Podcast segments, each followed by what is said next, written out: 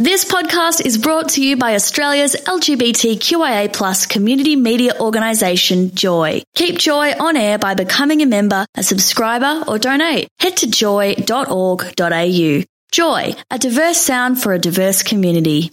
Joyful, joyful.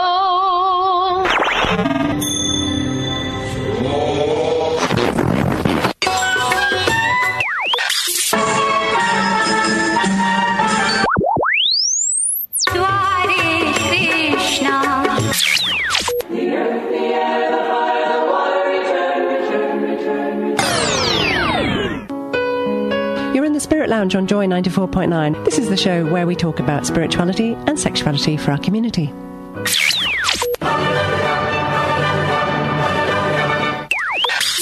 And welcome to the Spirit Lounge on Joy 94.9. And you're on the Spirit Lounge tonight with Mark and Claudine and Rachel. Yeah, you are. Hello.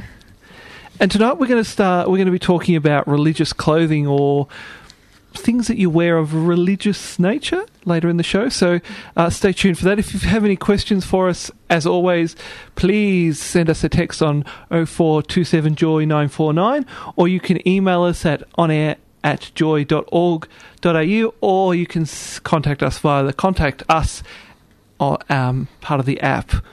Yeah, exactly right. So, guess what we have on tonight, guys? Close. Are you ready for a miracle? Are you ready for a miracle?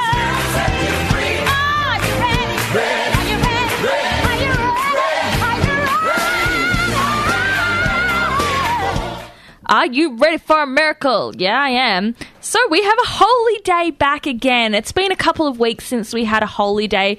We've just had so much other stuff going on, and we've taken up holy days as the entire show. So, why not have a uh, separate holy day this week? And a good place to start is with Baisakhi, which is a vibrant harvest festival of the Punjab. Uh, so, obviously, this is a Sikh festival. Um, this year, it's celebrated on April 14th, so that's today uh, in Australia. But this does change yearly uh, based on the Sikh calendar. Uh, they go off um, a much, much different calendar to us. So, it's always on the first day of the um, I forget what it was called. I didn't write it down, but it was yeah the first day of a particular part of the Sikh calendar, and that it usually falls around April or May each year. So, the original Baisakhi Day was March 30 in 1699, and it's super important. And why is it super important, I hear you ask? Well, on this day, the Guru God, God, Gobind Singh, I even practiced this one, he was the 10th Guru. He founded the Akal Khalsa, which is the community of the pure. Uh, this group led an important role in resistance against the Mughal rule, and now each year Baisakhi is celebrated enthusiastically by all Sikhs. So, other than uh, political rulings, uh, the Guru Gobind Singh uh, also sought to eliminate social discrimination of people in different castes and statuses of society. So, he's a, a pretty loved uh, guru of the Sikh people, so I think that's why this festival in particular is celebrated quite enthusiastically. Uh, so, fun fact Guru Gobind Singh um, decided to give every Sikh the surname Singh, which means lion, uh, and he did this after doing away with discrimination, which allows all Sikhs the opportunity to live lives full of courage, sacrifice, and equality, which is why he uh, decided to change everybody's surname to Singh. And then uh, he also didn't discriminate against Sikh women and said all women embody royalty and therefore changed their names to Kaur, which means princess. So all Kaur? I thought it was Kaur. Kaur. K A U R. Yeah, that's right. So Kaur, um, which yeah means princess. So that's that's pretty cool. You're either a princess or a lion if you're a Sikh.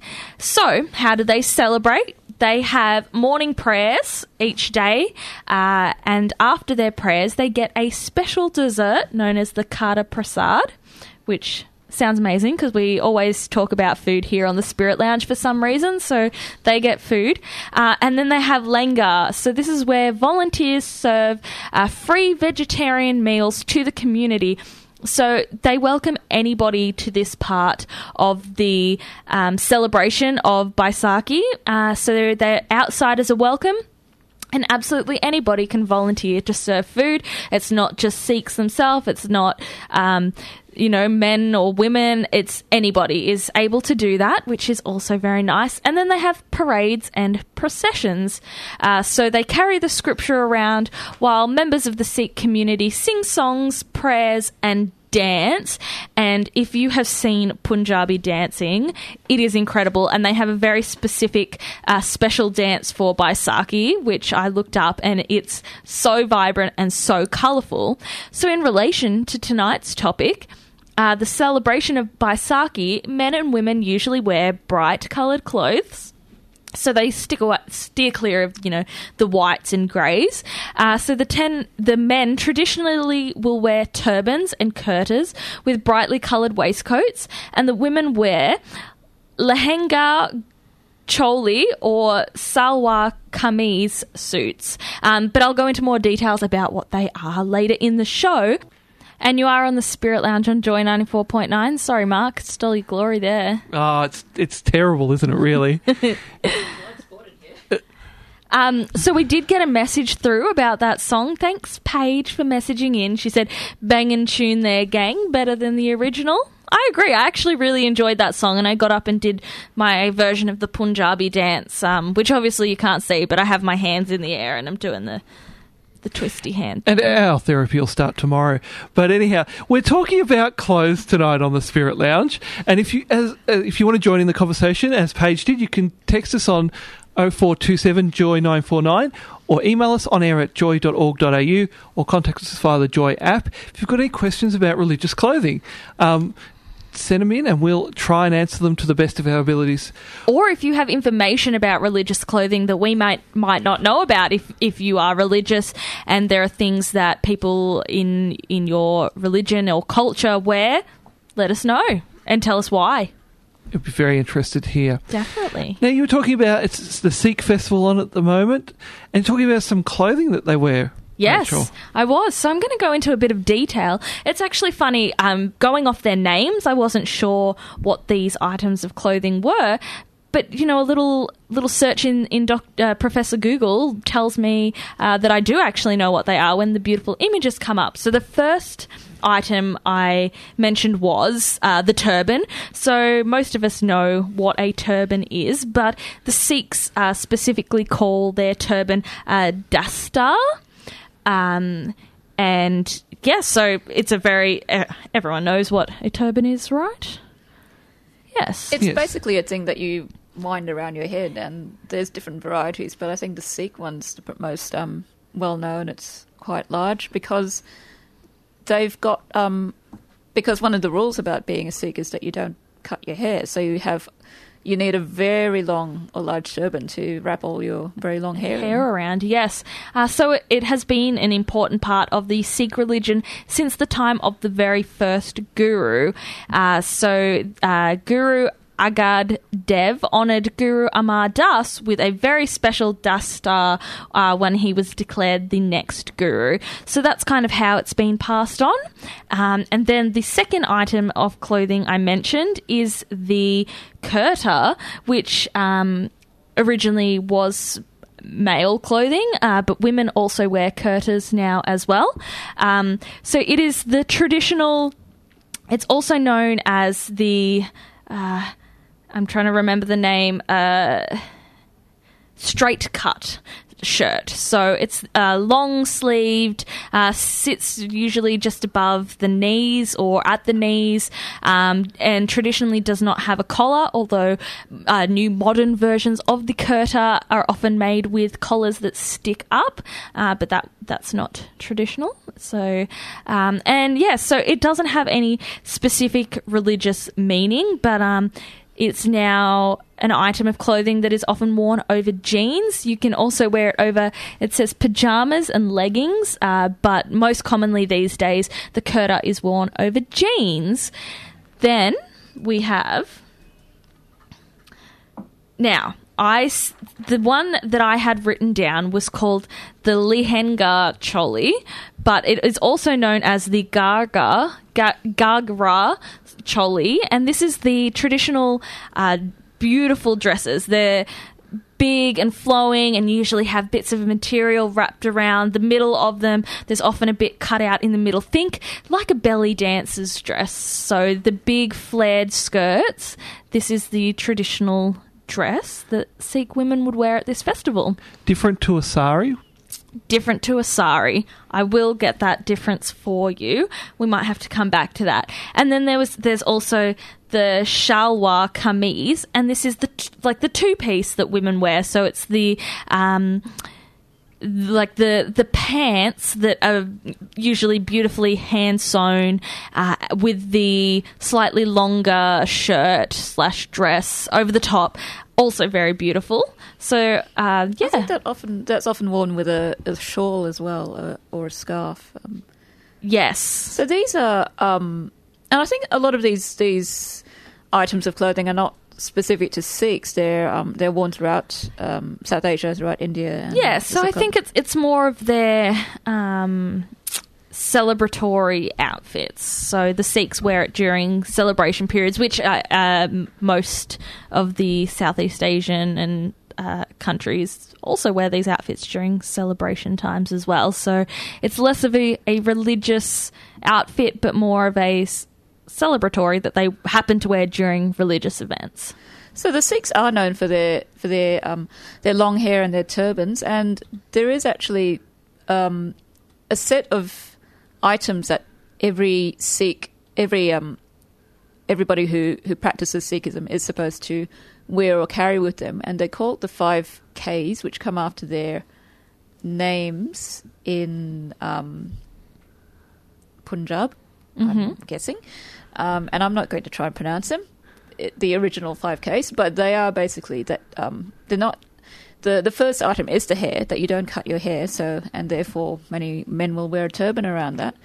The next is a comb that you wear in your hair. Then there's a particular there's a, a metal bracelet.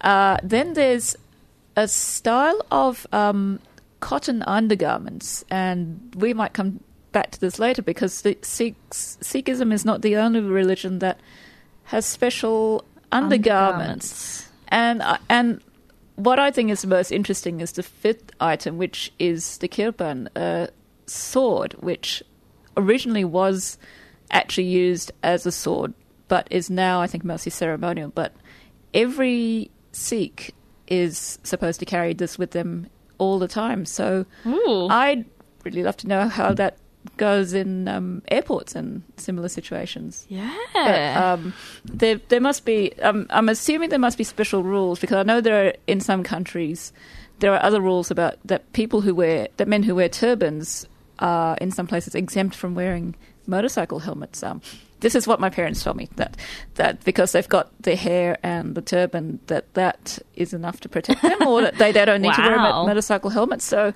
I perhaps there's a special that. rule for the knife as well. Very possible There is. It depends where you are. There are some. Uh, there's the way some parts of the world get around the knife thing is about its length. So it's of a certain length, and therefore there's a um, exemption in the law that allows knives of a certain length to be carried, and so that's how um, in. In some societies, that's how the law gets around this. This because it's, it's essentially a concealed weapon, yeah um, so that's how the law moves around this in terms of being able to accommodate a, a faith group and, and allow them to continue that faith, which I think is a really good way of looking at wiggling around to allow people to carry on a tradition that is a legitimate tradition for them and, and part of their beliefs. So I think that's really good. So yeah, it's about length in some jurisdictions.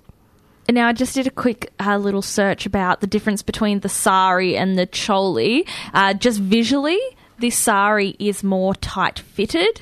So I think um, traditionally these days you're like more likely to see uh, a young woman wearing a sari, which is it's more fitted and then has the shawl, whereas the choli uh, is quite flared. It's like a big, um, you know, when you twirl around skirt, something that goes fully out round. It's roomy. It's roomy, but yeah, but it's still like incredibly beautiful.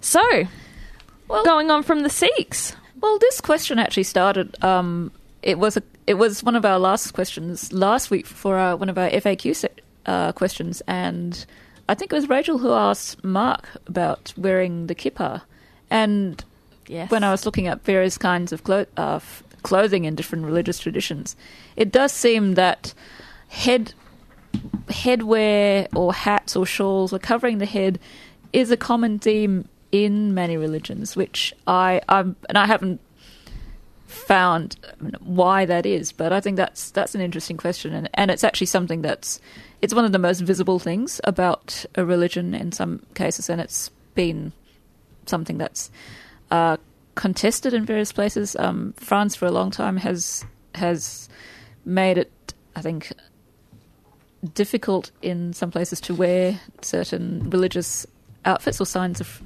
of religious faith, yeah.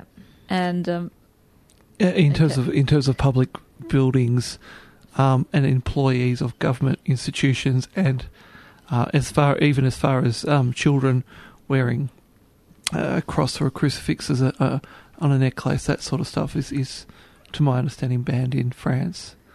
That said, if you go to a religious school, it's totally acceptable. It's just in the secular, oh, so the government funded schools or working in the public service okay, so it's not as not as widespread as I- thought, but But it's really interesting because if you look around your workplace, you'll see a, a, a vast number of people wear very discreet, usually, but often usually visible signs of their religious traditions. So, common one is a cross.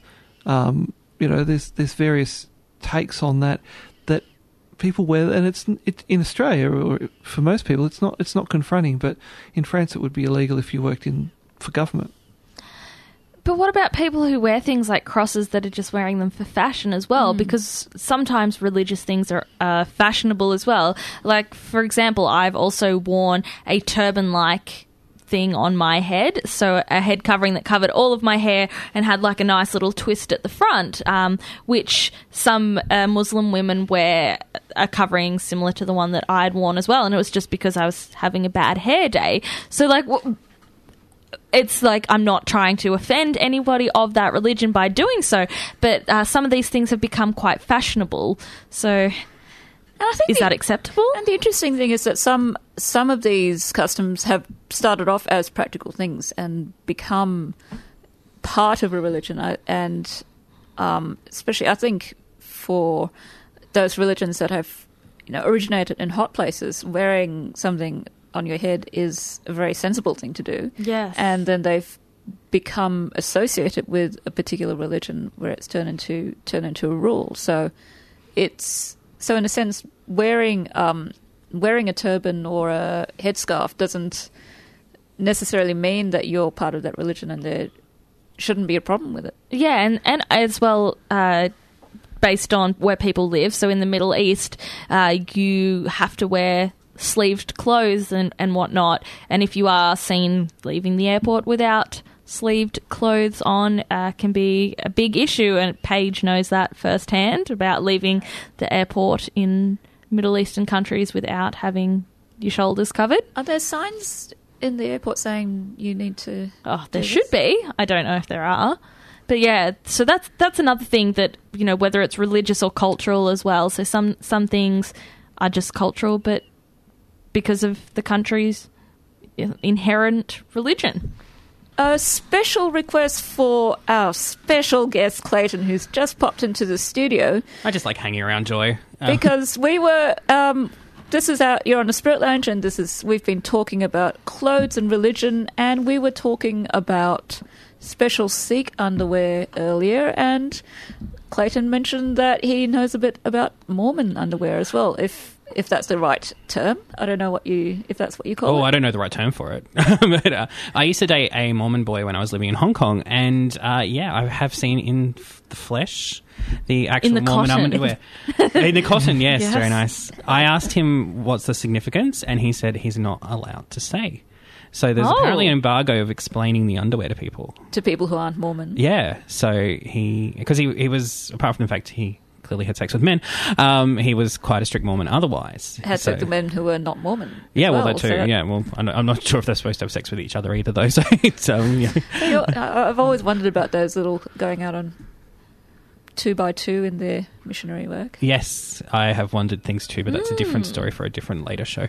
Uh, so, yeah. There you go. So, uh, so all we know is that it's special secret underwear that. Mm. So they're called temple garments. Oh, Is apparently what they're called. Mhm. That's the underwear. Not it's not what you'd wear on the outer. And apparently you're not supposed to take them off unless what you're doing you possibly couldn't do without taking them off. So the example is swimming. So you're allowed to take them off to go swimming, but you must put them back on straight away afterwards. And you're not supposed to display them for people who won't understand their significance, which goes back to what Clayton was saying. I can't tell you what they're really about because you're not part of the clan. So Well, he definitely displayed them, though. so, yeah. Yeah, It's what- con- Yeah. And definitely the activities we were doing, you couldn't do with them on, really. So that's probably works out well. Um, Is it is it two separate pieces or is it a onesie? A two separate pieces. Okay, and and it's so we. Oh, so it's top and bottom. yeah, we looked I at see. some pictures before, and it, it does look like like a t-shirt with little shorties. So Yeah. and just looks like um, something that you would wear under your clothes when it's cold. Yeah, and there's a, Somewhat. it, it's, it's sort of like that thermal underwear. Long it does johns, get yeah. and it has a little cross sewn in, sort of just under the nipple. Um, Ah. So it's they were very interesting. Um, they were kind of hot because of the um, hot as in disobedient, not, not warm disobedience. or no, as in No, it was yeah, quite. oh, hot. it was quite It was because hot. it was like um an act of disobedience like it, that actually was of course a turn on which if i go back to my uni days it makes perfect sense people Yeah. explaining sociology and stuff yeah so So another thing is that they they get given to you once you um, go through a certain. Uh, like I guess it's like a christening, but I, I Mm. don't remember the, the name for it. So you, what Mark's No, I can't remember the name either. It Ah. had an unusual term. Yes. Anyhow. So once you go through that, um, along with your, the rest of your holy stuff that you're given, you're, you're so you're given like the Bible and the um, holy water or something, and then they, they give you these undergarments, um, and they have been referred to by non Mormons as. Um, Magic underwear, and apparently that is very offensive to i can imagine that being offensive yes. Yeah, so um, refer to them as, as temple garments. Mm. Yeah. hopefully they wear more than that in the in the temple though i'm assuming they do but Oh well, presumably. yeah could be a very interesting service Do they only ha- do they only have one set, or do they have more than one? Oh, that's they a good rotate? question because if be you're a bit- only given the one when you're you're going through this ceremony, Mark knows the answer. You can buy them online. oh, I, uh, do you have to put in like a membership number? You do. That's the catch. You have to put in a membership number, um, so you can buy them online because you're supposed to wear them all the time. So you wouldn't want to be wearing the same pair. That would not No. be very attractive. Do Anyway, you- if you put on weight as well, you'd need. yeah, it's just not going to work. Do you wear um, non-Mormon underwear under your Mormon underwear? he just wore the mormon underwear so Okay. there was no other underwear Because they're not they're not very um, they don't really hold anything in place. no but they look quite comfy though Okay, So, but the women's version. Mm, what about what about a bra? Do they not wear bras? That's a good question. It doesn't look like from the photos you can see. It doesn't look like it, It would doesn't be look very like it's supportive. very supportive. That's that's what we're getting to. if there are any mormon women listening they could probably let us know on Yeah, or Mormon men. You should you would probably know about uh, women the women's clothing as well. But yeah, You don't have to identify yourself if you want to. no no Message us. yeah. But we we love getting uh, information here at the Spirit Lounge, and it's completely judgment free here. This is a, a safe place to tell us um, your story. So definitely send us a message 0427 joy nine four nine or email on air at joy.org.au. Thanks, Clayton, for your input. No problem. I was just walking past and Yeah. had stuff. So- Well, that's good. We we were going to get to that, but it's it's good to have an actual real life example. Hmm. Not that you're wearing any, but No, that would have been great. But you've got more up close experience than That's the rest of us. And I got to like dating him. I got to find out information about the Mormon religion, which was great because I love learning new stuff. And even though I'm not religious, I love learning about religion. So yeah, I love learning about every religion too. Changes my mind on things. Yeah. cool. So moving on from there, where do we go to next? Well, yes. Do you want to talk about sit sit? Um, is that uh, is that a word in a uh, that's a word in a language that I'm not familiar Stand with. stand. Stand, stand. Lay no, down, lay it's not down. stand, stand. I thought, well, since we're talking about Mormon underwear, for- Let's talk about other kinds of underwear. let's talk about undergarments, not so much underwear. So we've talked about Sikh have special undies. Mormons have undies and a shirt. So we're sort of moving up the body, if you like. So let's talk about tzitzit. So for those of you who don't know what tzitzit are, if you look at Orthodox Jewish men, you will see they have these little white strings hanging down Ah, yes. Hanging down from underneath where? their shirts. Oh, Just just hanging. Just hanging. You don't know where they come from because you can't sort see of come that. out from underneath their shirts, just little, and there'll be four little clusters of them, and they're tzitzit.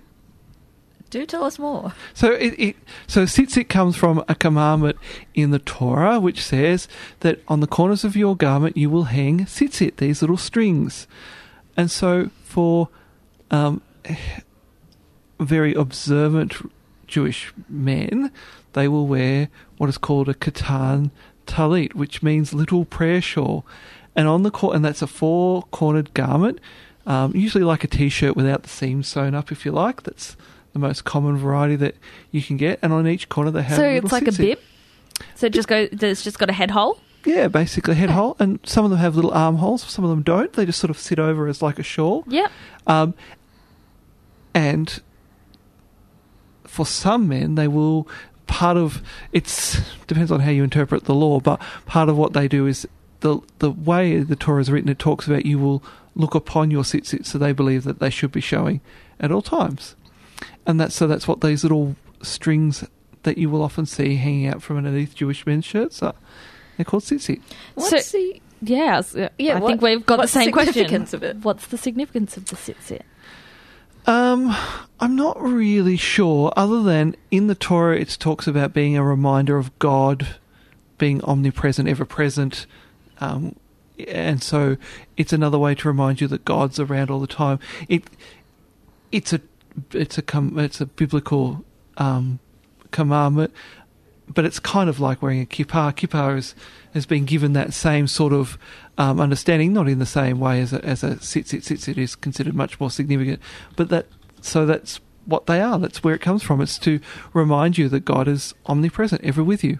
So when you look down upon your sit, sit, you'll remember God. So, and that's I mean, it's that's like a common theme in, in other. I mean, I think that's for for example, for the for Christians who wear crosses, that's another. It's it's a reminder about the about the sort of fundamentals of our faith. So, um, oh my gosh, uh, Mark has actually brought props. So I, I do have one in the studio, which you, might- you can't see. We'll take But- we'll we'll take a, a photo at an opportune time. at an opportune time so you can understand what a tzitzit is or a In- talit. do you do you wear do you wear a tzitzit? Or? Not very often, no. Do are there a, a particular amount of strings or pieces of tassel that are intertwined together, or is that not defined? Yes, there is. I believe the number is eight off the top of my head. Mm-hmm. Um, I might have to count them in the break, and we can work it out. But yeah, there are. So the tzitzit, which is these little pieces, the tzitzit actually just refers to the strings on the corner, Yeah. and if there's not four, the garment is considered not kosher, so un, it's not usable. Um, so you have to have four tzitzit. Um, but if one should come off, the garment is no longer kosher, and you would remove all the tzitzit, and then it's just you a couldn't piece of just cloth. replace it. You can replace it if you Oh, want. to. okay. Yep.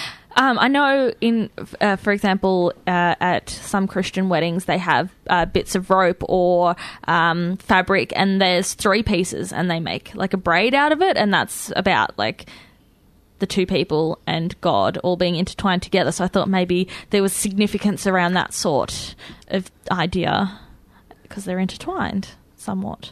There's a whole heap of things that I can't remember off the top of my head about the making of tzitzit. But I just thought, since we were talking about Mormon underwear, let's talk about this is the the closest you'll get in the Jewish world. There's no special Okay. undies for Jews. Um, we can wear whatever we like. The interesting thing about, uh, like we talk about a tzitzit, and uh, well, this is actually called, uh, it's called a, a talit, a katan talit, which just means small. Now, a talit is a prayer shawl. Um, so a, a Jewish prayer shawl is what only technically Jewish men, but some Jewish women wear it in the Reform movement. It's the big prayer shawls that you will see only worn on a Saturday morning um, only when, when the Torah is read from, Yeah. um, and not wear wear it worn overnight. So that's becomes um, is part of the more liturgical dress, if you like. So um, that's the the Jewish equivalent. So we might have a talk about liturgical dress in other traditions just after this break. You're on the Spirit Lounge, and that was Any Dream Will Do. Sung by John Barrowman, which is kind of interesting tonight on the Spirit Lounge. We've been talking about religious clothing, and just we've been talking about the Jewish um, practice of wearing a talit, which is a prayer shawl, and the practice of sit sit. And I was right; there were there are eight cords in a set set, um, which makes it kosher. But it's interesting. We've been talking. We've sort of gone from undergarments to outer garments, and, and what you would wear in a, a service, because obviously a talit is something that Jewish men at least will wear, but some Jewish women will wear as well in terms of at a Torah service. But I suppose it goes along, Claudine, in terms of looking at the religious attire of priests in the, the Christian liturgies.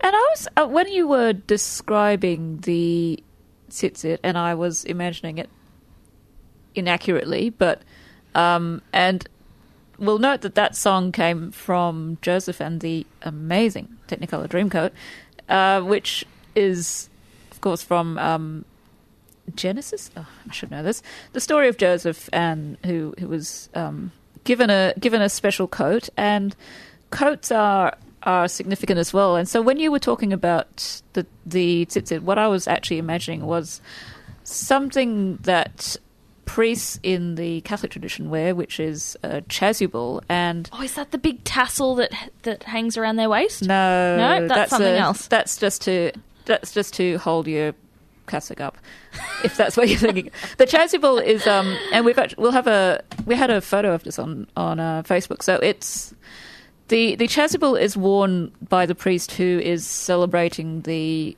the service of of the mass. So it's um, there's a couple of different styles, but the one that I've seen is it's almost not quite round, but it's it's supposed to refer to the um, seamless garment that Jesus wore at the Last Supper. So that that was supposed that's another kind of coat or a robe. Um, so it's and it's become it's interesting. It's become a bit of a there was a a moment in the 19th century when the Church of England was fighting about uh, with the Church of England being a bit divided between the more Catholic side and the more Protestant side. There were the Catholic side was saying we want to bring the chasuble back and um, to affirm our our origins in the Catholic Church, and it was it caused an uproar among the the more Protestant Anglicans who. So the the chasuble actually became a symbol of this division between the I guess that what some people call the high and the low Anglicans. But that's just hmm. one example of clothing that's worn in worship as opposed to in ordinary life. And it's it's been said, I don't know how truthfully, but um, among the Anglo Catholic churches, there's often a significant population of gay men. And when I was very new to this, um, people would keep saying to me, um, this church is full of gay men because it gives us an opportunity to, to dress up. And being somebody who's not really into dressing up, um, that didn't really uh, make sense to me. But I think I, I think there might be there might be something there. But it was interesting because um, because Rachel's talked about her dad wearing Hawaiian shirts in church, which in one sense is a complete opposite, but in a sense, another sense, it's it's another statement. It's it's it's also an, another kind of celebration. It's it just looks very different. And was it was it something that he did very often? Yes. So my dad, he uh, would often explain that sometimes he just needed to wake the congregation up. He wanted to make sure that it wasn't just any old sermon. Uh, and when he did that, he would wear something loud.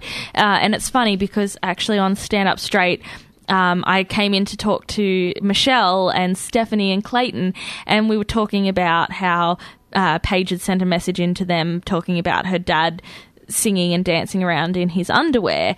And then I said, "Do you know what? I can. o- The only time I could picture my dad doing that is if he was." Going to do a sermon and decided to show up in his underwear to like he often did things that would stop people and make them think. So, like one service, he got someone to answer their phone during the middle of a service and got a child to yell out and stuff so that he could go, like, these are the distractions of the world, but is it going to take you away from God and blah, blah, blah. So, he did do things like wear a Hawaiian shirt, but, um, that wasn't just for waking people up. He also just really enjoyed wearing Hawaiian shirts. So, It's funny. I just I was thinking earlier today about um, I was at an ordination service on Black Saturday, which we didn't realize was going to be Black Saturday at the time, but it was know something up 43 degrees and this was in St Paul's Cathedral so there's I don't know hundreds of of clergy wearing their very hot and heavy um, robes, and and they're actually and I knew because I'd seen them earlier that most of them had you know, shorts and t-shirts and thongs underneath. So Yeah. in in a way, having special clothes is a way of of making you equal and sort of hiding. Um, you can sort of put away what you're what you're wearing un, underneath and and kind of put Oh, yourself yeah neutralise yourself. yeah But if any, oh, I think it. I think it's a dress up thing. It's to show I'm the boss, so everybody listen to me. That's what I see when I see um, churches where the priests are wearing um, like specifically dressed up, especially like the Catholic Church where they wear jewels and like heavy metal around their necks and stuff. I'm just like, you just want everybody to know that you're the boss standing up the front and stuff. Whereas I, I always found it quite humbling that you know, someone like my dad who's wearing a, a um, Hawaiian shirt and just like sneakers can can get up and tell a sermon just as well as the person who is wearing extravagant clothing. So, yeah, Well, the, the argument from the other side is that that sort of extravagant clothing is meant to reflect the um, the glory and the beauty of, of God, and Yes. and it's owned by it's it's a property. It's not the property of the priest. It's owned by by the church. Yeah. So you know, the priest don't doesn't can't afford this sort of stuff on their own mostly. But it's yeah, I mean, and it's it is something that that a lot of people have have difficulty with because you you think well if um, if you're, you're spending five hundred dollars on a set of vestments, there's other things you could do with those five hundred dollars, and I, I think that's a it's a fair question to ask. It's um don't have a specific answer to that, but I think. Oh, sorry, Mark. Do you want to jump in? I was going to go off on another tangent. I was just thinking, I was just thinking about the talit because it's the closest thing we have in Judaism, but it actually has a practical purpose. So in Judaism, you're not allowed to touch the Torah scrolls with your hands. So the way you would most people would touch it with is with a talit, um, which is the cloth, the cloth, the big cloth that we wear, and there's a good reason for that because these scrolls are made out of leather. Um, they're kosher. They're painted on the letters. So human oil out of your skin damages the scroll. So it's a Yeah. ve- it's a way of taking something very practical and making it look very holy. Now I wonder whether there's a whether that's also part of you know we talk about vestments, but it's also about saying. Uh, for me, it's it, it's it's also. I wonder if it's about saying that this is a really important occasion, and we've gone all out. It's like having the Queen around for dinner. You're not going to get out your cheap Target or Kmart or wherever you've got of those cups and saucers that you use every day. You're going to get out something that your mum bought you, aren't you? Like that's that's what it's about. And I'm pretty sure my mum bought me cups and saucers from Kmart. but yes, yeah, Yeah. definitely. I, I just one final point on this. I think um, religious clothing is almost more of a tradition thing now for all of all of the religions. It's just traditional. There's other than obviously you mentioned the purpose of um, using the talit for the the Torah. There, a lot of the uh, traditions no longer serve the purpose that they once did. Um, but yeah, very interesting. And we've had a show talking all about religious clothing, and we've got in some interesting places. Um, so thank you to Clayton, who came in and spe- said some special memories about Mormon undergarments, but also thanks to Rachel and Claudine, who have been part of this wonderful show. So we're going to play one last song, and it's called Stack Hat by the Rosie Burgess Trio, but I'm told Rachel doesn't know what a stack hat is. A stack hat is an 80s design icon from Australia. It's a mm-hmm. bicycle helmet. It's a very large bicycle helmet. I wore a stack hat when I was riding my BMX, so I'm showing my age. And it's good night for myself, Claudine. Good night from Rachel. and good night from Mark. Thanks for listening to another Joy podcast brought to you by Australia's LGBTQIA plus community media organisation, Joy. Help us keep Joy on air. Head to joy.org.au. Joy, a diverse sound for a diverse community.